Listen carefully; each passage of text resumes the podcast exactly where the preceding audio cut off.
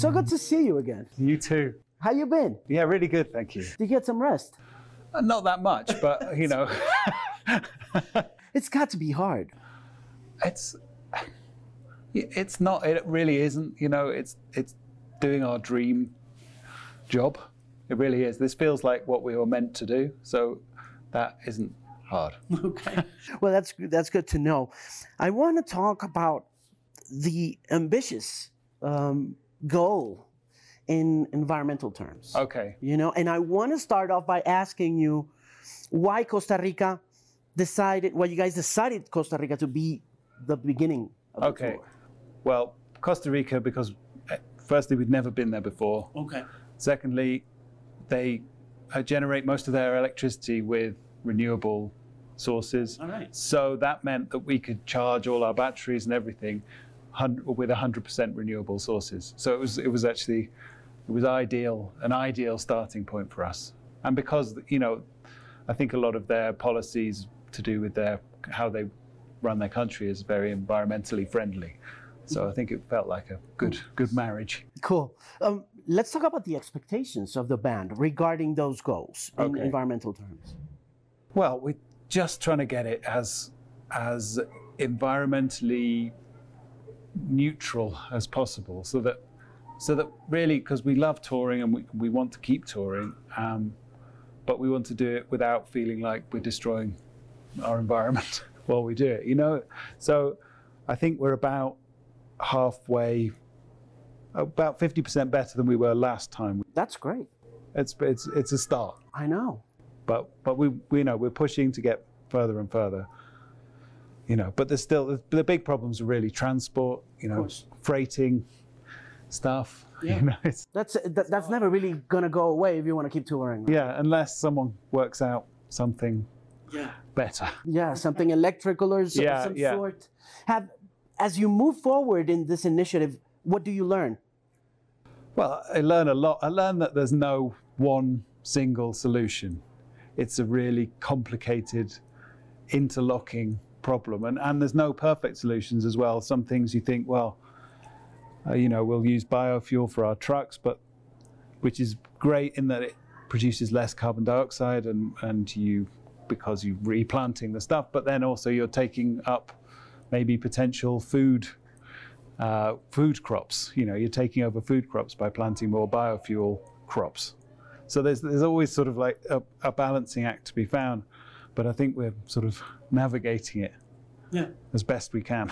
Yeah, I, I know it's a, it's definitely a daunting task, yes. you know, because it's also such a huge tour. You know, it's, Yeah. it's such a huge spectacle as well. But it- but I think to to to your point though, it means that we're able to experiment. It's big enough that we can do, we can try things, and if they don't work, it's not the end of the world.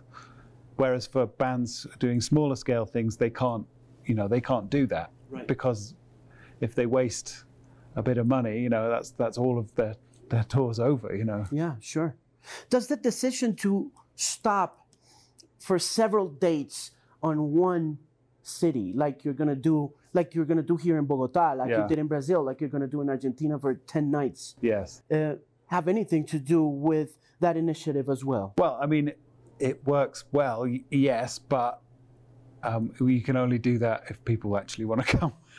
Which they do. Thankfully, I mean, I mean that's crazy. Ten nights. yeah, that man. is. I can't even fa- imagine that. We've never. I mean, we just did uh, six in Wembley Stadium in in London, and that's the most we've ever done anywhere. This time in Argentina, it's going to be like over half a million people. That's mind blowing. It's insane. yes. I mean, uh, it's crazy. We come to Bogota and can play twice here. You know, Yeah. this is. We actually wanted three. it would have been great to have three shows. Really? Why didn't you guys do it? Oh, we'd already booked Chile. I'm sorry. I know. yeah, I was talking to a few friends at lunch, and they were like, "They should have done three, man. You, you should tell them." And I was like, "Okay, I will. I will." Well, yeah, but I thought, you know, in terms of environmental concern, maybe it works. You know, maybe it also works to, you know, kind of stay there for a few dates and Yeah, I mean, it does work in that you don't have to ship anything and you don't have to build anything, but at the same time, you may you may bring people in from further away. You know, so it's it's, it's a, there's there's never a sort of perfect solution. How long did it take you this time to get this tour arranged? You know, how, how does it work for, for Coldplay to sit and sort out what you're going to do and how you're going to surprise your crowd? Well, firstly, we, we work with wonderful people, staging people and lighting people, and you know, incredible teams of people who've been with us for a long time. And so we started planning this one probably two or three years ago, um, and then slowly it built up and built up, and then all sorts of crazy things happened, like the pandemic, and you know, being difficult to buy things and ship things, and so it's it's been a, it was a challenging build up to this tour, but I feel like we've got to a place now where we are as good as we've ever been, at least. I think a lot of the ideas we have in the show are from are ideas we've loved in previous concerts we've done. You know, we have we still have balloons and you know confetti and fireworks. Just have more of them. right. Yeah, it just kind of builds up. You know, the ideas just come around and you add them Exactly, up to exactly. what you had before. So we like this, and then obviously there's lots of new songs as well. So we've got new ideas for those songs. How long does it take for that to happen? To, to you know, brainstorm and sit and say, okay, we got this show ready. Well, two. It was probably two years to the first show, and then even on the first show, you're like, oh, it's because you don't know until you do it. Really, then it takes another 10, 20 shows, and then you're like, then you get to an, another stage where you think, oh, this is, oh, we're somewhere really good now. And then again, after another 20 shows, you'd be like, well, maybe we should start changing things again. You're pioneers of engagement with audiences, which is something that becomes more important as time evolves and audiences become a part of the musical experience through platforms. And then once they see those things happen on stage, you know, they feel like they need to be a part of the show. Um, but there's another faction of the music industry and the entertainment complex, if you would, where some artists are not really interested in having their shows being, you know, uh, shot through a cell phone. You know, so many Yes. of them just say, "Please don't take out your cell phone." Yeah. What's your take on that stance?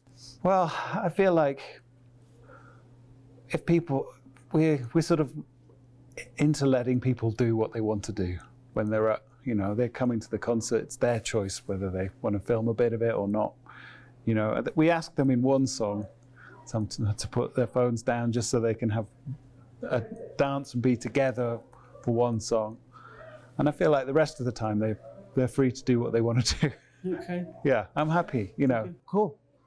And, and I suppose so is everyone in the band. You know, 'cause- Yeah, they don't. No one minds. No, not at all. I think it's not up to us to tell people what to do. does it become an essential part of the experience? What filming it? Yeah. No, I don't think so. I think. I think. I think. Because it's like when, when you're on social media looking at everything that's going on in the tour, you really want to buy these tickets, you know. Like- Well, that's It good. wouldn't be it wouldn't be the same if you did not really have that level of exposure Yeah. to the fans. uh, well, yeah, that is amazing. yeah. You know, and and when. It's less good when something bad happens, like you make an awful mistake and, it, and there's 10,000 people filming you. That's when you're like, oh, I wish they weren't filming me right now. I can understand that. Um, talk to me about the live streams in Argentina. How, how are they going to take place? Well, so we're going to film, I think, the third concert there, and it's going to go out live in cinemas around the world uh, at the same time, I That think. is crazy. Yeah, it's amazing. Yeah. All right. But I think, you know, for uh, this is a big deal. It's, uh, Argentina is, you know, we've never done 10 shows anywhere, not in a theatre, not in, you know, anything. So it's, uh, it's very exciting for us. If you had to choose three words to describe what you've lived so far in this tour, which would those three words be? Um, oh, that's a tricky question. I think um, I felt like a connection. One connection with people. That's three words. Connection sounds good. connection. Uh, then there was challenges, many challenges to put on the concert, but I feel like, hmm. Uh, but I think that for us it is joyful to be there now Joyful connection. And challenge. Challenge. Jonny, I can't thank you enough, you know, for taking the time before the show. To No, no problem at all. It's been great. Nice to see you again. Yeah, Take good care. Thank you. thank you.